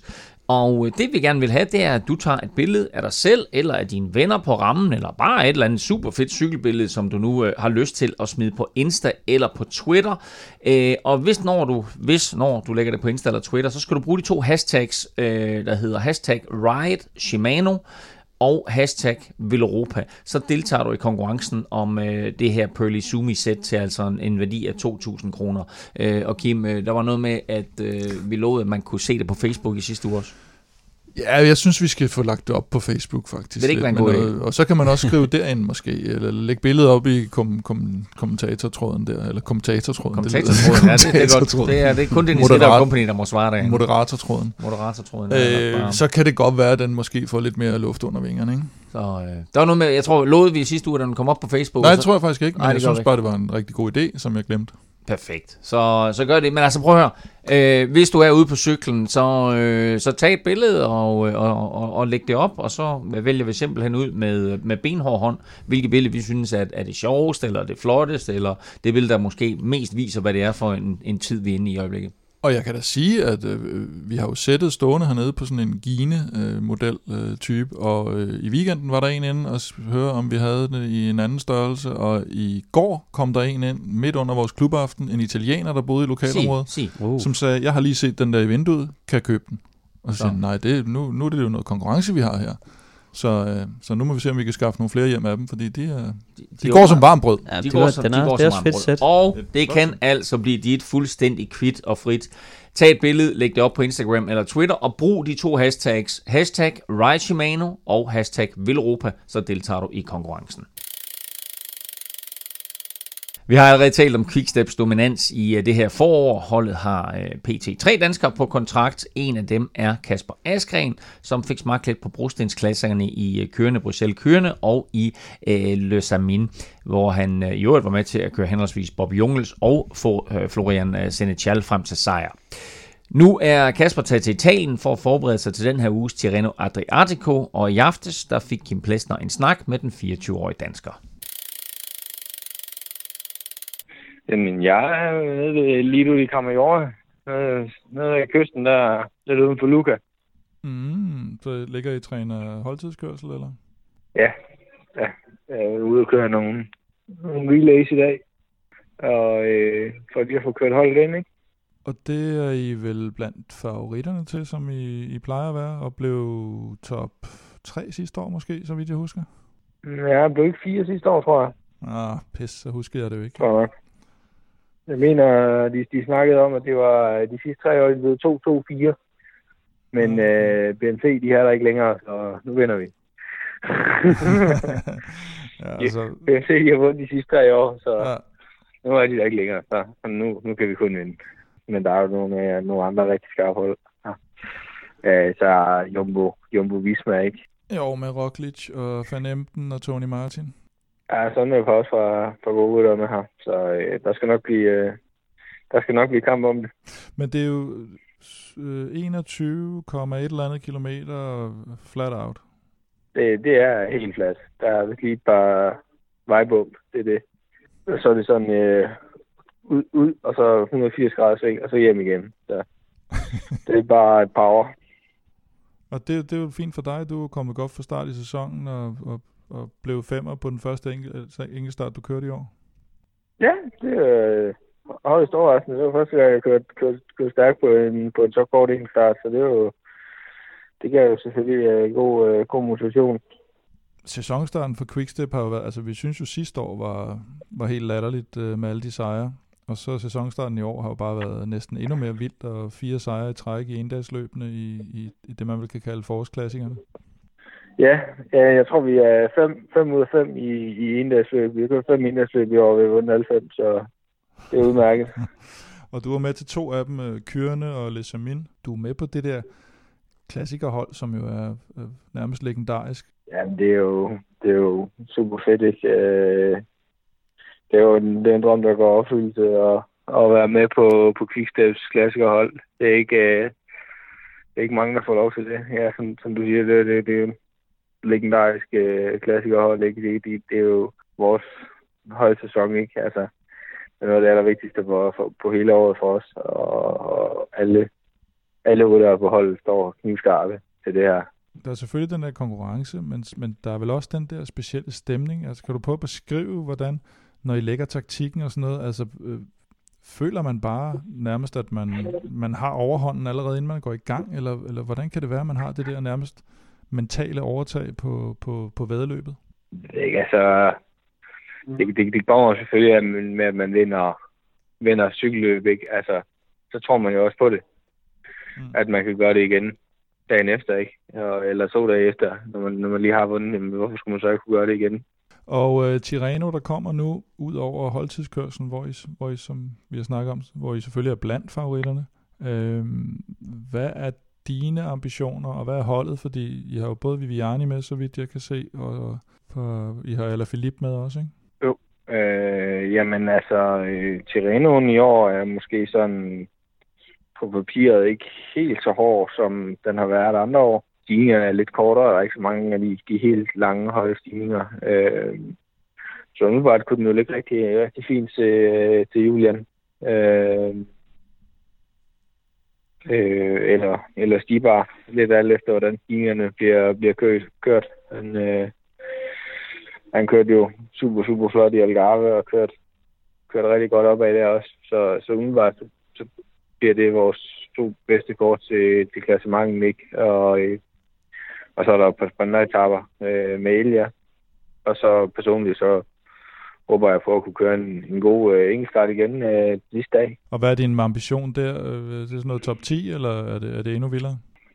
Ja, så resultatmæssigt har jeg ikke sat mig noget, noget, noget specifikt mål. Altså, kører jeg en, en enkeltstart, hvor jeg føler, at det, det, det kan jeg være tilfreds med, det jeg har gjort, gjort her. Øh, men så må vi jo se, hvad resultatlisten siger. Øh, det, det er, jeg ved ikke, altså, der er mange øh, rigtig, rigtig gode cykelrytter med her, som ikke kom med i, i Provence for eksempel. Min form er også bedre nu, end den var i Provence, men, men i, hvor jeg står henne i forhold til, til en, til en Roglic og en Tony Martin, det, det, det har jeg ikke noget begreb om, så det, det må vi se. Har du nogle indikationer på, om du har du, har du et skud øh, for at komme med i de helt store øh, Flandern og Paris-Roubaix, eller er det, er det for tidligt endnu for dig? Jamen altså, hold gør lidt med sådan politik om, at øh, nu gør vi alle de der øh, semiklassikere, ikke? Øh, den der lige under Flandern og Roubaix ikke først, og så, så øh, op til, til Flandern og Roubaix, så bliver de, de syv stærkeste udtaget til det, og så, øh, så må vi se, hvem det er. Der er en, der er en liste øh, af folk, der er i spil, og den, den, er, den er jeg også med på, men øh, derfra til at være en af de syv, der rent faktisk er udtaget, der, der er rigtig langt. Det er ikke det nemmeste hold at komme på og få kampkort på, vel? Nej, nej, ikke lige, ikke lige til Flandern og i hvert fald. Så har vi, vi, vi, det er jo ikke nogen hemmelighed, vi to har jo også snakket om, øh, om Velropa-effekten. Øh, du er jo sådan nærmest øh, symbolet på det sidste år, øh, og om nogen har nyt godt af det. Øh, og så, så er ja. vi kommet lidt skidt fra start i år, så vi tænkte, at nu, nu skal vi jo have det vendt på en eller anden måde, og det må, det må jo næsten blive med dig. Jo. Jamen, øh, det håber jeg, at jeg, jeg kan vinde, øh, vinde for jer. Øh, og også for, for alle og mange andre danske cykelgutter, du har med igennem. Øh, de stakler. De stakler. Øh, træt, træt, af, træt af, folk de, øh, de ryger på, på sygehusen, når de har snakket med dig. Ja, ja. Ej, det, kan vi, det, det synes jeg bare, vi skal aftale, det stopper nu. Ja, det, det synes jeg, det lyder som en god plan. Ja, ja. Hvad med ellers i, øh, i forsæsonen, eller sæson generelt, øh, målsætninger for dig, hvad, for at vi kan snakke sammen sidst på sæsonen, og det har været en god sæson. Hvad, hvad, hvad skal du så kunne fortælle om? Så er jeg blevet en masse erfaringer rigere og blevet en bedre cykelrytter. Øh, resultatmæssigt, der har jeg sgu ikke... Øh, der har ikke sat mig de, de helt store mål. Øh, sådan eller der egentlig ikke. Med helt specifikke mål i hvert fald. Øh, jeg håber, håber på at kunne, kunne vinde cykelløb på et eller andet tidspunkt i løbet af året så sidste år, så, så går jeg efter at køre et rigtig, rigtig godt VM igen. Øh, så jeg starten vil jeg gerne øh, lave godt resultat på. Øh, øh, jeg, jeg, jeg kan ikke lade være med at tænke på, om, om det er lidt defensivt. Altså, når, når man ser på, jeg synes jo, du brudt igennem på en eller anden ret vild måde på kort tid og sådan noget, og, og, og ofte ser man dig jo, og ser dig langt frem, og ser dig langt hen i løbende. Er det, er det, er det, er det den beskedne, ja. beskedne Askren, eller hvad er det for noget der med ikke at... Ja, det, det ved jeg ikke. Jeg tror bare, jeg skal lige finde ud af, øh, hvordan jeg skal vinde cykelløbene først, før jeg sådan rigtig kan selv uh, sige at bruge det igennem. En ting er at være, være stærk, og anden er at, at vinde. uh, og det skal jeg lige finde ud af, hvordan, uh, hvordan jeg gør først på det her niveau, ikke? Uh, før jeg ligesom selv vil sige, at jeg har brugt igennem. Og, og har du en idé om, om det, altså man tænker jo, man tænker jo umiddelbart, at det skal være et, øh, et, et udbrud eller soloudbrud, eller også skal det være en enkeltstart. Har du, har du, sådan, har, har du en idé om, hvor, hvor det er, den ligger, sejren? Jamen altså, selvfølgelig, selvfølgelig på enkeltstarteren. Det, det, det synes jeg er fed disciplin, og det er noget, jeg er god til, så, så det, det går jeg selvfølgelig efter at arbejde videre med. Øhm, og så, så i landevejsløbene, jamen, så er det jo, altså når cykelløbene går hen og bliver hårdere, der sker noget udskilling, Øh, og, og der sidder de 12 mand tilbage, som er helt... Øh, der sidder helt ude på spidsen af sadlen. så, så, så er det der, man så skal finde, finde det rigtige moment at angribe. Ikke? Altså, det er jo sådan nogle cykelløb, jeg skal vinde. Øh, hvor, hvor alle bare er færdige. Så det er jo klassikerne og sådan noget der. Ikke? Øh, hvis folk lige bare kan sidde på, på dæk hele dagen, så det er vel ikke noget, man er den stærkeste. Kasper siger her, at han skal ud og lede efter den der vigtige første sejr. Han er selv øh, lidt i tvivl om, hvor den skal komme. Hvad siger I? Hvad siger du, Stefan? Øhm, jamen altså, det ville jo selvfølgelig være oplagt at sige, øh, sige enkeltstarten, fordi det er der, han ligesom havde... Øh, altså, det er der, han, han, han, han, øh, han kom frem. Øh, og, øh, men, men, men jeg vil sige, der er nok, det er nok, øh, der er nok større chance for at tage den i, i et landevejsløb. Jeg synes også, Kasper, nu er han jo på, på Quickstep, som, som har den der dominerende, og det er derfor, at øh, kan han komme ind og, og, og, og køre med, med, med alle de her store stjerner i et, måske ikke i en topklassiker, hvor, hvor han har en, en, vil have en bundrolle, eller i, i et etabeløb, hvor han skal køre for Viviani, men, men nogle af de her andre lidt mindre løb, øh, der vil han godt kunne, kunne komme ind og, og, og være en del af, og vi så også, hvordan han kørte i, i Lisamin for eksempel, eller altså de her løb. Mm. Det er sådan noget her, han skal, hvor, hvor han godt må, må, må kaste et angreb af sig i, i ny og næ, øh, og, og supplere de andre der tror jeg faktisk, at han har større chancer end, end en enkelt start, fordi at det, det er meget svært at vinde en enkelt start. Ja, der er de der, så er der lige pludselig en Rowan Dennis, og så er der lige pludselig en, ja. en, af, en af de og andre, er jo, Tom altså, Dumoulin. Tirreno Adriatico åbner med en 21 km enkelt start. Så, Nej, så alle, holdtidskørsel. Det er en holdtidskørsel? Det er en holdtidskørsel. Mm. Så der har han en chance for at vinde kan man sige, Sådan, sammen med de andre. Ja, selvfølgelig. Og så er der en enkelt start til sidst på 10 km, klassisk, okay. som, mm. hvad var det, Cancellara, der plejede at vinde i tidernes morgen. øh, og det er jo på, på, på kysterne der. Øh, jeg, jeg tror også, jeg tror sgu også lidt det der med, at hvis han kan komme i sådan en overtalssituation med, med Quickstep-holdet, og så, og så møve, møve dem, han har til sidst, ikke? Og, og så stikke øh, alene hjem. Det er nok men, sådan et scenarie, vi skal Men det er klart, at, at, at her til at starte med, og, og i de løb, han har kørt indtil videre, at, at Kasper, han, han er ikke lige den, der får lov til at angribe, og det er måske ikke så velanset, hvis Kasper begynder at angribe i sådan nogle situationer, fordi at så vil han, så vil han nok træde de andre lidt over tæerne. Øh, så, så det handler om at finde det moment, hvor han, hvor han både kan hjælpe og, og tage, sit, altså tage sin egen chance, ikke? men det handler også nogle gange om for Kasper om at lige at bygge, bygge noget op, altså mm. bygge, bygge det op, sådan, så holdkammeraterne synes, han er stærk nok, han er, han er god nok. Altså, så det, det, er også, det er også en, en vurderingssag fra Kaspers side, og at han skal heller ikke rave sig uklar med, sin, med sine egne holdkammerater, øh, fordi at det er ikke hans opgave at vinde til at, til at starte med, mm. men, men han kan sagtens, øh, og, og vi har set, hvor, hvor godt han sidder med i, i de her løb, øh, som han har kørt indtil videre, så, så der ligger bestemt øh, en sejr derude for Kasper, og jeg, jeg tror, den kommer i et, øh, et landevejsløb før, før en enkelt start. Og når du siger landevejsløb, så mener du også nogle af de her etaper, som bliver kørt i Tirreno Adriatico? Oh, jeg, tror ikke lige nu, Ej, hvor det, Viviani er der. Får han ikke lov, men, men Kasper, han kan også godt øh, køre lidt opad. Altså, han har en, en, en stor motor, og selvom han er en lidt tungere rytter, så, så kan han faktisk godt øh, køre rimeligt opad. Så, så altså, kunne han få chancen i et udbrud en dag, så tror jeg bestemt også, at, øh, at, at det vil være en mulighed.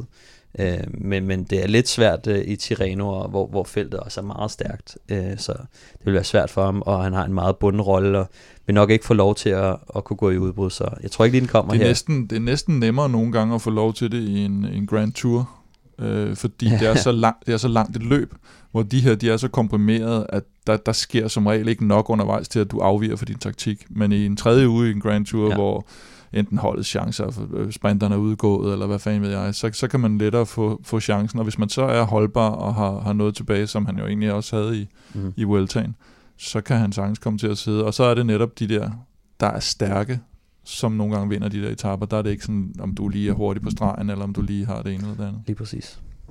Han øh, ser ud til at blive stærkere og stærkere. Kasper Askren, Stefan, du var, du var sådan lidt i tvivl, om han kunne komme ind i den her klassiker-trup. Øh, hvordan ser du hans chancer nu? Øh, jamen, jeg var, jeg var lidt i tvivl om, at han ville øh, få nogle af de store løb i hvert fald. Men altså, jeg, jeg, jeg, jeg tænkte, at han, skal, han skal nok øh, blive en del af det her, og det er det, vi har set fra ham indtil videre. Altså, han har fået lov at køre kørende, han har fået lov at køre Samin, men han har ikke fået lov at køre omløb, for eksempel. Og, og det, jeg sagde, var, at han skal gøre det godt i de her belgiske løb, som han får, og så prøve at klatre op øh, og, og tage chancen, når den byder sig. Øh, der vil være nogen, der ikke præsterer, der vil være nogen, der bliver syge, og der er det Kasper, han skal, han skal stå og banke på døren.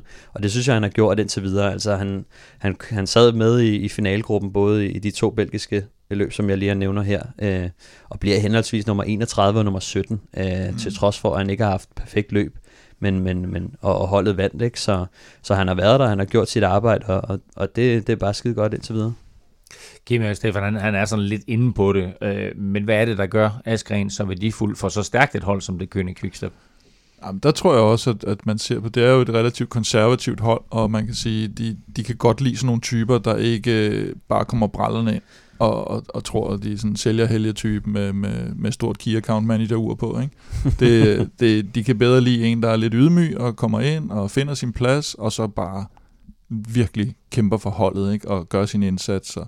Som man så sidste år i var det skældte Price, hvor han ligesom kommer igen efter at have blevet sat. Det er sådan noget, der giver respekt ikke? På, på sådan et, et lidt mere gammeldags hold med, med de der værdier, de har. Vi har øh, nogle af de store cykelløb øh, lige rundt om hjørnet. Vi har Milano Sanremo, vi har Flandern rundt, vi har Paris-Roubaix. Kommer han med i nogle af dem? Nej, jeg, jeg tvivler på det. Jeg tror ikke, jeg tror ikke han kommer med. De har et, øh, de har et for stærkt hold lige nu. Øh, men jeg er sikker på, at han havde været en del af, af andre holds trup. Øh, det er jeg sikker på. Men lige på Quickstep, det er nok den sværeste trup at, at komme ind på, når det kommer til, til ja, de her løb. Så. Nu ved vi ikke, hvad der kommer af skade og sygdom, men hvis ikke der kommer nævneværdigt af det, så, så bliver det svært i år, selvom han har, har kørt sig tilpas godt.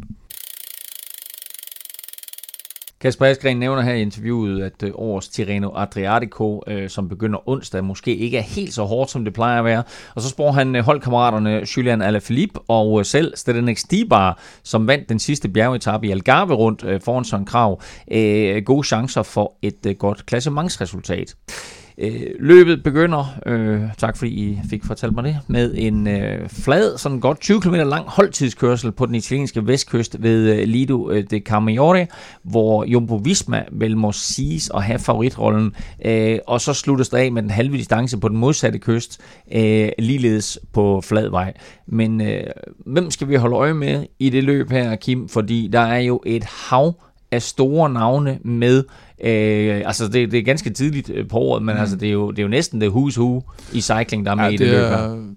Det er jo også, hvis man ser på det her kontra Paris-Nice, som man jo mange gange har sammenlignet, så er det, det er virkelig sindssygt mange gode navne, der er med her. Og det, man selvfølgelig skal kigge på, det er, ja, det kan godt være, at Geraint Thomas er med, og Wout Poels er med, og så videre men hvor er formen henne? På det her tidspunkt over, der er det formen, og hvem satser egentlig på det her løb? Mm. Øh, og der, der tror jeg måske, som Kasper også er inde på, at måske skal vi lige sådan ned med nogle, nogle flere klassikernavne. Måske har de chancen Søren Krav, øh, hvis han er kommet Lad mig lige, lad mig lige smide et navn ud her. Ja. Altså Jakob Fuglsang er med. Ja. Øh, han vinder øh, del Sol. Han bliver to år nu her i weekenden. Han ser ud til at være i sin skarpeste forårsform. Vi har set ham mm. i mange år. Har han en chance for at vinde løb her? Ja, selvfølgelig har han det. Men, men, men i og med, at det, altså han, havde, han havde næsten haft en større chance sidste år, øh, i og med, at det lige er... Han, Jakob vil jo helst have en Jakob i topform, øh, en så god klatrer som Jakob på de, på de lange bjerge, vil jo selvfølgelig helst have, det var endnu mere bjergrigt, øh, end det er, så, så de her klassikerfolk i hvert fald var udelukket. Øh, så, så på den måde kan det blive problemet for ham, men der er jo ikke nogen tvivl om, at han er en af dem, der er i spil, fordi han har formen, og det er det, der er vigtigt på det tidspunkt. Er det, er det her, at, undskyld, jeg afbryder ja. Stefan, men er det her, øh, den her års udgave af Tirreno Adriatico, er den ikke hård nok til at få skilt klassikerrytterne helt ud? Det kommer altid an på, hvordan den bliver kørt, så det, det, det er svært at sige, men, men ruten er, indbyder i hvert fald til, at der kan nogle flere. Van Avermaet vandt løbet for 3-4 år siden, mm. men det var fordi, man var nødt til at aflyse en etape på grund af dårligt vejr.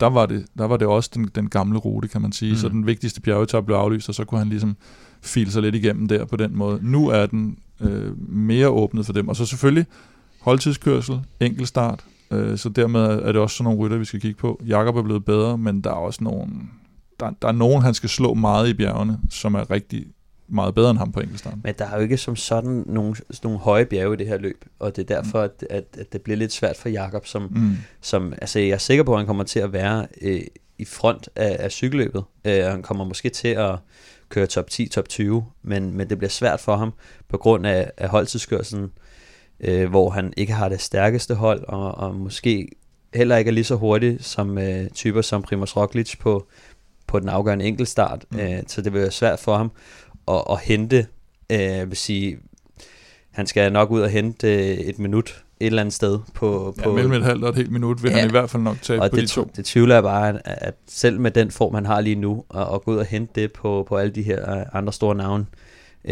Primoz Roglic, som jo bare er fuldstændig vanvittig og svær. Ja. Altså, der er ingen, der kan sætte ham med de sidste, de sidste to år. Så Nej, ja, og det, han er så jeg, god på både holdtids Jeg ved ikke rigtig, hvad fanden øh, han har både et stærkt holdtids, øh, eller et stærkt øh, hold til holdtidskørselen, og mm. han er super god på øh, en, af de, en af verdens bedste på enkeltstarten, og, og det bliver svært at, at, at, at nive. men Rowan Dennis. Jamen, jeg tror faktisk også, at han kan... Altså, nu må vi se, hvor godt hold han har med. Øh, det tvivler jeg faktisk lidt på, at øh, det er ham, der ligesom er motoren på det hold, men han mangler måske lidt folk til at bare komme op. Øh, Ej, de hvad plejer- bliver, plejer hvad bliver Nibalis rolle på det hold er også sådan lidt... Øh, det ved man jo heller aldrig med Nibali, hvor han, hvor han står på den her tid over. Han stod, Og- han om stod, han stod om- meget godt sidste og, år. om kan han ønsker at køre for andre end sig selv. Ja, præcis. Øh, men altså, det, det, det viser bare nu, de navne, vi nævner her, det er altså rigtig, rigtig stærkt besat. Øh, øh, Tour de France-vinderen, øh, Geraint Thomas, øh, selvfølgelig øh, den helt store profil, men altså også Roglic, som du nævner, øh, Stefan. Øh, hvis vi lige kigger på danskerne, der er med i Tirreno Adriatico, så er det Søren Krav, det er Mads Wirtz, det er Mads Pedersen, det er Michael Valgren, det er Chris Juhl, det er Michael Mørkøv, det er Kasper Askren, og det er Jakob Fuglsang. Det er altså en, en pæn uh, 1, 2, Jeg tror nærmest aldrig, vi har haft så Fire, mange fem, danskere seks, i løb i, i syv en danskere, vi stiller med der. Ja. Øh, nu har vi talt lidt om, om, om, om Fuglsang. Hvad kan vi forvente os af de andre? Øh, jamen jeg tror, som sagt, altså Søren Krav så man jo i, øh, i Algarve, han bliver to år efter Stiber, som Askren nævner som en af favoritterne i løbet, så, så, øh, så hvorfor ikke? Men han har så været, været sygdomsramt, øh, i, specielt i het folk, og han kunne måske godt have kørt øh, Strade Bianche, efter hvad jeg har hørt, men, men, men valgte at stå den over, fordi der kommer nogle opgaver i, i de rigtig store forårsklassikere. Så det er lidt, det er lidt svært at... Lidt, lidt interessant, øh, det der med Søren Krav sidder den over, fordi det gør Dumoulin også. Mm. Øh, så jeg tror, de satser stenhårdt. Øh, sådan der på, øh, på øh, ja, måske alle de her, både Milano Sanremo og, og Flandern og Roubaix, øh, men de sparer deres store kanoner i de løb Ja. her. Jamen det er klart, at det, når, altså, jo bedre rytter man bliver, jo mere satser man jo udelukkende på de, på de helt store løb. Det ser man jo også med netop Sky top Men det er da også en ordentlig appelsin i turbanen øh, til Søren Krav allerede nu. Ja, ja, ja. Jamen, At, han er jo øh, deroppe. Han er jo deroppe med, med Dumoulin, Matthews, og altså, når du vinder Par- Tour, ikke? Altså, så øh, det, det, han, han er bare deroppe. Altså, det skal Mm. vi vende os til. Han mangler at få øh, i, i forårsklassikerne. Øh, har altid sådan lidt haft, nu har han så haft lidt sygdom igen, men, men har altid lige haft lidt sygdom og uheld i, i, på den tid af året, og jeg ved sgu ikke, om det handler om, øh, at vejret er på en, på en anden måde, og han, han trives bedre i varme, eller hvad det er. Øh, men, men hvis han kan holde sig frisk fra nu af, øh, så, så er jeg nok også lidt i tvivl, om han kører sig fuldstændig ud i Tirreno, eller om han lige er i en opbygningsfase frem Mm. mod, øh, mod Flandern og, og Liège måske. Ja, det er bare lige for at kommentere på øh, Søren øh, Solskinsrytter. Det, det er han ikke. Han er, han er fandme den Ej, ledeste solskinsrytter kan også godt lyde forkert, ikke? Han er fandme den ledeste kal i, i dårlig vejr, ja. Så det vil jeg bare lige sige, det, det er, der, er- der, er- der er en rigtig god. Øh, så, så jeg tror mere, det, det, det får for ham om at komme over sygdommen, og så, øh, og så komme tilbage på det niveau, som han, som han viste i starten af året. Fordi at han, han er skide godt kørende. Det handler bare lige om at passe på ham, så han, så han ikke bliver nedbrudt og, og ødelægger den, den gode form. Ja, så Mørkøv skal jo selvfølgelig køre for Viviani, det giver sig selv. Det skal Askren også til en vis grad. Han bliver så mere øh, vigtig selvfølgelig i holdtidskørselen, og vil selv prøve sig af på den, på den sidste enkeltstart også, øh, i modsætning til Mørkøv. Øh, Mads Wirtz og Mads P. synes jeg kan være sådan lidt svære at vide rigtigt, hvor man har inde. Jeg, heller ikke, nogle gange så Ja. tror jeg heller ikke rigtigt, de selv ved det faktisk. Øh. Wirtz, han, var, han, øh, han gennemførte ikke omløb, og, og han stillede ikke op i, øh, i kørende. Mm. Så, så det bliver også, ja, Og så er der jo Valgren, kan man sige. Altså i princippet, hvis du nævner Stibar som mulig vinder af Tirreno Adriatico, så kunne du lige så godt nævne Valgren. Øh, den måde, han kan køre op af, og den måde, han er klassikerrytter på. Men, men ja, formen ser ikke ud til at være der øh, i øjeblikket. Nej, jeg, jeg glæder mig rigtig meget til at se Mads Pedersen faktisk, fordi at øh, han, han kører på et hold, hvor at det ser ud til at måske køre de for Brambilla, mm. men han har været meget svingende, og jeg ved, ja. At, at hver gang vi har både Mads Pedersen og Støjven på, på Så kan der godt holdkortet, ske noget sjovt. så sker der som regel noget meget sjovt mellem de to, ikke? Så, så jeg glæder mig rigtig meget til at se, om de kan trylle lidt på, på en etape eller to. Det skal måske stikke af til sidst på en sprinteretappe eller sådan noget, ikke? Mm. Det er altså øh, onsdag, at øh, det her traditionsrige og i år meget, meget stærkt besatte Tirreno Adriatico, det begynder. Vi har endnu ikke fået den officielle turinvitation til øh, 2021, men Kim, det vælter ind med andre prestigefyldte invitationer til Velropa Cykelklub. Ja, det må man sige. Det er niveauet lige under, ikke? Øh, lige, lige under turen. To, to HC. Øh, nej, altså stjerneløbet selvfølgelig øh, er vi glade for at se bliver kørt igen i år. Øh, der, der, var vi jo, der vandt vi jo helt klart øh, holdkonkurrencen sidste år. Og, øh, og stiller til start med, med, med tårnhøje ambitioner, er jeg sikker på, på Stefan vil, vil, vil fortælle lidt om senere. og, og, øh, og cykelstafetten, øh, som tidligere hed VM-stafetten op i Rudersdal på den gamle VM-rute, er vi også blevet inviteret til, så øh, det glæder vi os meget til. Så håber vi på wildcarderen til, til turen, ikke? Ja, til 2021, men, men det, netop, det, det, det ikke bare længe, inden vi får den der invitation. Hvis vi kører godt i de her to løb, ja, tænker præcis, jeg. Præcis. Lige, så, lige med at vise os frem der. Hvis nu man har lyst til at, øh, at køre mod øh, Velropa Cykelklub i et af de her to løb, hvad gør man så? Ja, det er jo en oplevelse i sig selv, kan man sige. Øh, cykelstafetten, jeg tror, det hedder cykelstafetten.com, kan man købe nogle, øh, nogle startnummer på, og, øh, og det, er jo, det bliver jo kørt netop som stafet, som hold. Jeg tror, det er tre mand på hvert hold, og så skal man ligesom holde cyklen i gang over en, en vis distance. Øh, og der, øh, ja, så skal vi have stillet, stillet mange hold. par stykker. og så stjerneløbet, det er inde på DGI's hjemmeside. Det er DGI, der arrangerer det traditionslige stjerneløb, og jeg tror ikke, at elite-versionen bliver afholdt i år. Faktisk, det, det er kun motions, motionsdelen, hvilket er lidt ærgerligt selvfølgelig. En af, ja. en af de store forhåbninger er naturligvis, at, øh, at vi laver dobbelt op her, at vi kører en bekørende quickstep og, og, ja, ja. og, og vinder begge de her to. To to. Præcis, to, to ud af to i, i foråret. Det vil selvfølgelig også gøre, at turkomiteen får øjnene op for os.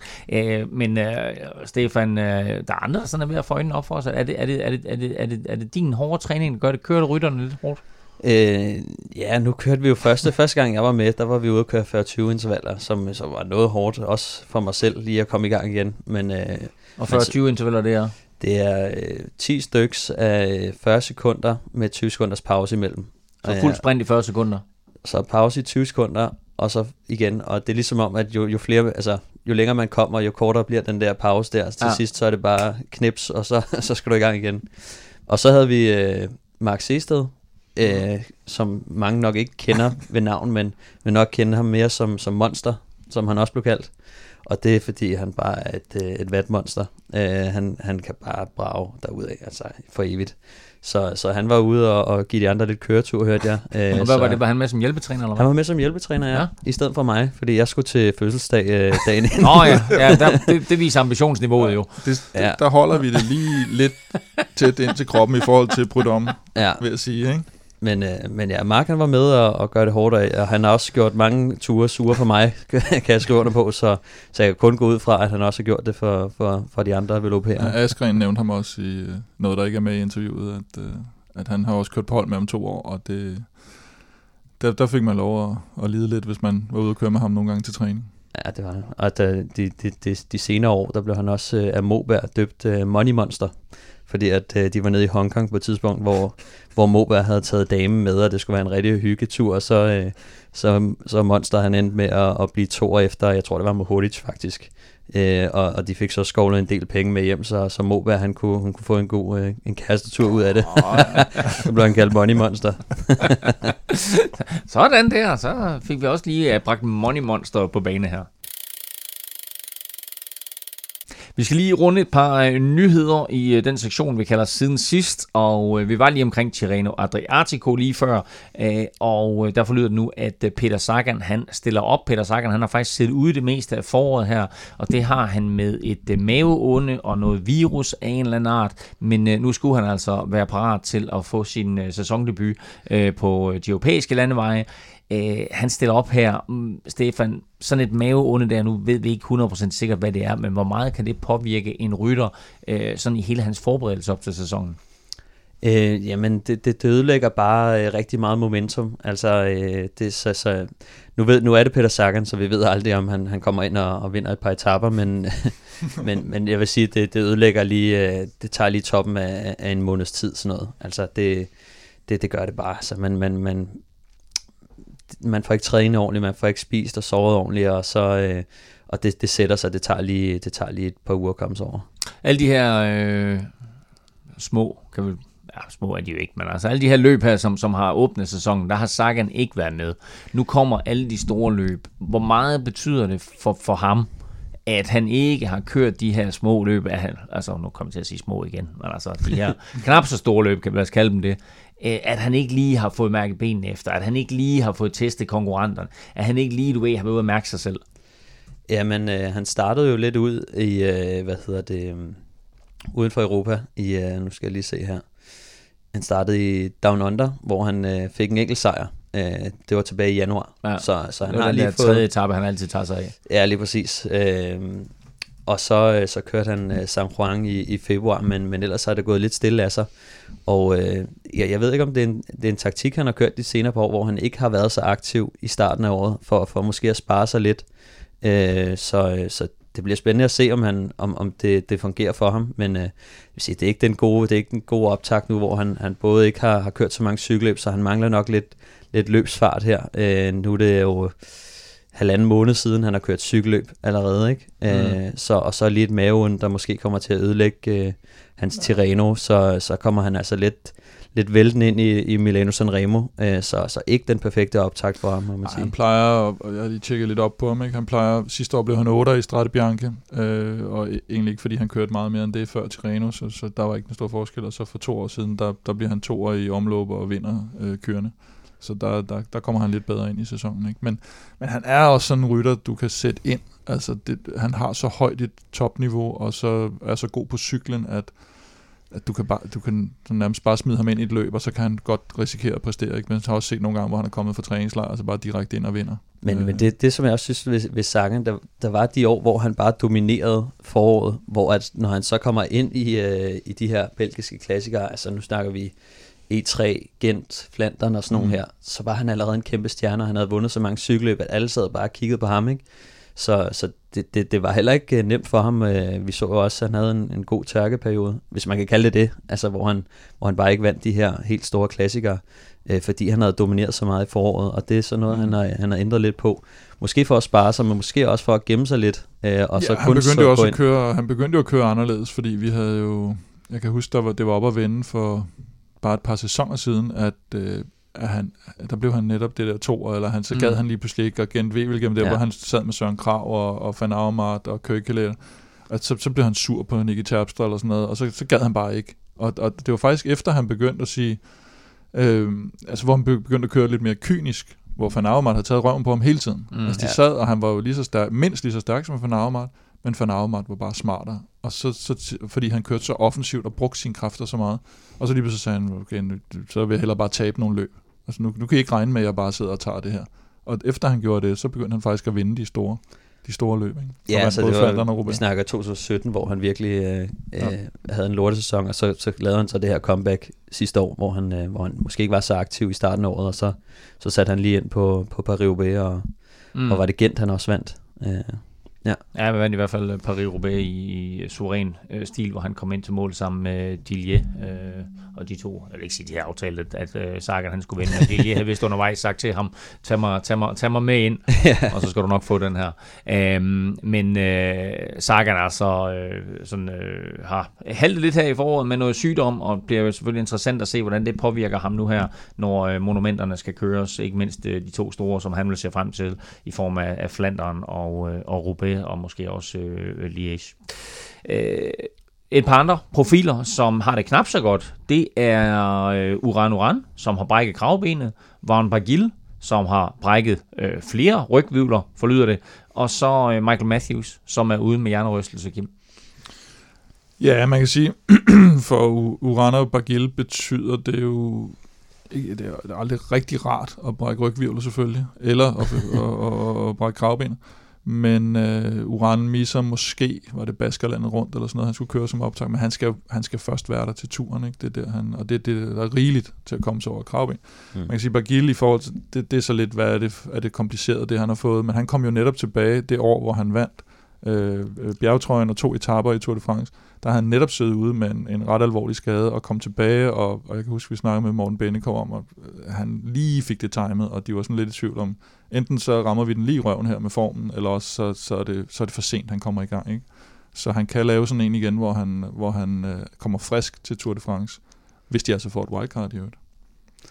Og så Michael Matthews. Ja, Matthews er det lidt mere kritisk for, ikke? fordi han, han er jo netop sådan en, der, der, der tidligere har lavet resultater også på den her tid af året. Øh, ved jeg godt, han også er, er super god i slutningen af sæsonen og til VM og Canada løbende og sådan noget, men, men han, han kunne godt bruge nogle resultater i foråret, øh, men skal jo selvfølgelig også køre efter noget grønt trøje i Tour de France, mm. så, så, så hvis det, er, at, øh, det viser sig at være lidt mere alvorligt, end, end det er, så, så, så er det heller ikke, altså det er ikke super kritisk. Nej, men, men, men alligevel, øh, en hjernerystelse, det, det, er svært at, og, det er svært at vurdere. Altså, jeg ved, at øh, både øh, vores, vores danske bjergrytter Jonas Vingegaard har før haft en, en, en rimelig slem hjernerystelse, som også holdt ham ude i lidt længere tid, og min egen holdkammerat, øh, tidligere holdkammerat øh, Andreas Kron, Han havde en rigtig slem øh, hjernerystelse sidste år, som faktisk øh, holdt ham ude et halvt år.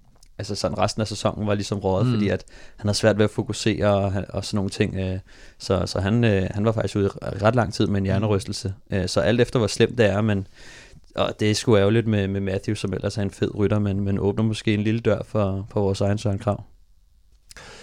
Så har DCU meldt ud, at øh, en ny satsning skal bringe dansk cykelkors tilbage til verdenstoppen. Og første skridt, øh, det blev meldt ud her øh, til morgen, nemlig at man ansætter Benjamin Justesen som ny landstræner for cykelkors landsholdet. Og Stefan, du kender jo rent faktisk øh, Benjamin Justesen. Ja, det gør jeg. Øh, jeg har været på træningslejr med Benjamin for, for mange år siden efterhånden. Øh, han, øh, han har været dansk mester på mountainbike i mange år, og, også begyndt at køre cykelcross her de, de senere par år. Benjamin er en lille rytter, som er ufattelig stærk i bjergene, kan jeg skrive under på, men, men også måske en af de bedste mountainbikere, i, hvert fald, i hvert fald en af de bedste i senere par år, øh, som også øh, var inde og levere Danmarks bedste resultat ved, ved, ved VM i, i Bogense der. Øh, jeg tror faktisk, han var den bedste rytter Ja, eller ikke. Jeg var over at se det sammen med, ja. med Shimano der, og det, det var mere sådan stemningen og, og ølteltet, og nej, det var, det var mere sådan stemningen og selve det, og selvfølgelig vidste vi, hvem der vandt og sådan noget, men danskerne blev kørt, kørt lidt bagefter, og det havde man også regnet med. Så, ja. så det var ikke resultatlisten, jeg Men det er jo netop det, der så skal, skal ændres på nu. Præcis. Ja, og Benjamin, han har jo øh, også været træner op hos, øh, hos Aim High, hvor, øh, hvor, hvor Rune Larsen også er, som har trænet fuglsang, så han kommer lidt med de samme, samme koncepter, som de har op fra Aim High, så, så er jeg sikker på, at han nok skal løfte niveauet lidt uh, i dansk cykelcross. Kim har siddet hele udsendelsen her med et stort smil på læberne, fordi han glædede sig til, at vi skulle have afgjort quizzen. Ej, jeg sidder bitchet over, at Stefan skulle svare først. Jamen, det var, det, det, Nå, det, det, det, det, det, det, netop jeg var frem til, du ved, at uh, nu, glæder, nu, nu glæder vi os til at få udløst spændingen, og så se, om det var berettiget, at du har siddet med det her smil. Uh, fordi det leder altså til, at du kender svaret på quizzen. Kort fortalt, Paris-Nice er kørt siden 1933. En enkelt rytter har vundet flere Paris-Nice udgaver end nogen anden. Helt præcist har han vundet syv udgaver af Paris-Nice, og det var faktisk syv udgaver i træk. Hvem er den rytter, vi leder efter? Stefan, du får lov til at svare først. Ja, for jeg har ingen anelse faktisk, men øh, jeg, vil, jeg vil tage et kvalificeret bud og sige øh, Michael Indurain. Michael Indurain er et rigtig, rigtig godt bud. Kim Plesner? Jeg vil sige uh, Sean Kelly. Og det siger du fordi? Fordi han har vundet Paris-Nice syv gange i træk. Sean Kelly? Men det, det er det eneste, det er det, jeg kan sige. Ja. Øh, Jacques Anquetil har som nævnt vundet Paris-Nice fem gange. Han er den franskmand, der har vundet flest gange, men Sean Kelly vandt faktisk 8, eller de eller, vandt faktisk 8 gange. 8 gange. Det er lidt for mig. Ja. Øh, nej, han vandt, han vandt øh, syv gange i træk. Øh, hvad hedder det? Så det korrekte svar var Sean Kelly, så det var altså helt berettiget, at du, øh, Kim, sad derovre med et lille smil på læben, og dermed vandt dagens quiz. Øh, stor tak til alle jer, der øh, har støttet Europa Podcast via t10.dk. Det er vi simpelthen så glade og beæret for. Og øh, du derude kan altså stadigvæk nå at støtte os på 10.dk. Beløbet det er valgfrit, og du, du donerer øh, hver gang vi udgiver en ny podcast. Og øh, som tak for alle de her donationer, så trækker vi lod om øh, fede præmier sådan løbende blandt alle dem, der støtter os. Øh, du finder et link til tier.dk, både på velropa.dk og på tier.dk, og kan altså finde ud af øh, helt præcis, hvordan det er sådan, at du kan være med til at bakke lidt op om, øh, om øh, Velropa podcast. Den første præmie, vi trækker lod om, det er en Peter Sagan-bog, og vi trækker lod blandt de første 25, der tilmelder sig, og hvis alt går vel, så øh, er det måske allerede i næste podcast, at vi kan trække lod om, øh, om den her bog. Men skynd dig ind på øh, tier.dk eller veleuropa.dk og find ud af, hvordan du øh, kan støtte os med et valgfrit beløb. Stor tak til vores sponsor Shimano, der er en værdifuld partner i bestræbelserne på at få Velropa podcast ud til endnu flere lyttere. Og øh, her til sidst, traditionen tro lidt omkring, hvad der øh, sker sådan i øh, Velropa-universet, og ikke mindst på Velropa Café. Kim, vores øh, Milano Sanremo arrangement med pizza og rødvin, det er vist allerede udsolgt, eller hvad? Det er udsolgt, ja. Så, øh, så kan vi snakke utrolig meget om det. Nej, Så, det nå, okay, så, men så er det faktisk, overstået. Fint Men faktisk kommer jeg til at tænke på, at vi kører jo, som vi slet ikke har, har, har planlagt at snakke om, det er, at vi kommer til at køre quizzen videre. Vores off-season quiz Ah, bliver in-season quiz. Smukt. Og det er hver onsdag. øh, det bliver så hver anden onsdag, fra, ja. fordi vi har jo sidste quiz her om en god uges tid, har vi finalen. Ja, sidste officielle quiz. Ja, og der, øh, ja, vi har faktisk ikke engang åbnet for tilmeldingen, men, men halvdelen af pladserne er allerede solgt til den nye quiz, faktisk, for det ikke skal være løgn. Men der får vi øh, Kvartemont øl som sponsor. Halløj, taler. bum. Sådan, fedt. Og hvis man har lyst til at være med i alle de her nye quizzer, som, som kommer her i foråret, hvad gør man så? Ja, så går man snart ind på, øh, på, på velropa.dk og, og webshoppen. Øh, Jeg skal nok smide det op på, på Facebook. Jeg har faktisk ikke åbnet for Der kommer også øh, sådan nogle events på, på Facebook, man, man kan melde sig til. begivenheder, ja. Præcis. Øh, den næste store event på Velropa Café, det er på søndag, hvor vi viser den afgørende etape i Paris-Nice. Ja. Kim, øh, det plejer at være sådan en øh, begivenhedsrig affære. Det har det i hvert fald været de senere år, hvor, hvor det sådan, øh, og det er blevet afgjort med få sekunder, og Contador har gerne været en, en spiller. Det bliver han nok ikke i år, hvis vi skal tage eksperthatten på. Mm. Øh, og det, det kan man jo håbe på igen, at det, det, det er ligesom om, det springer lidt i luften på den der sidste etape, øh, hvor de skal over. Er det sådan, er der, stigne altså, hjem. hvordan er, er det igen noget med, at man skal komme lidt tidligt for at være sikker på at få plads og så videre? Ja, det, nu skal jeg jo ikke sidde og oversælge det heller, men øh, der bliver måske ikke så meget run på som til de der endagsløb, men lige præcis den der sidste etape, den, den plejer at være så, så godt et vedløb, og så er det om søndagen, hvor vi jo traditionelt set både har, har lidt mange gæster og lidt, øh, lidt cykelfolk hernede. Sådan, øh, apropos øh, Contador, så har du fået lavet nye Pistolero Ja, det, det var en fantastisk smooth overgang der. Ja. Øh, utilsigtet. Øh, ja, vi har måttet bestille nye hjem, så nu er der også i Small, som ellers var udsolgt allerede efter en uges tid. Og øh, ja, det er bare at gå ind på webshoppen, eller komme herned i weekenden. Hvad koster den? Den koster 199. Godt. Så, så, så det er på plads. Det er virkelig, det er virkelig besynderligt afsnit, det her. Nå, vi er, vi er ved vejs ende, og øh, skulle du have lyst til at købe de der Pistoleo t-shirts, så er det altså inde på webshoppen. Kim og Velropa kan du følge både på Twitter og Instagram. Det sker på Snablag Velropa. Stefan er at finde på Snablag Stefan Johus med to uger i enden. Og undertegnet kan du følge alle steder på Snablag NFL Ming. Tak for nu. Tak til de herrer. Tak fordi du lyttede med derude. Au revoir.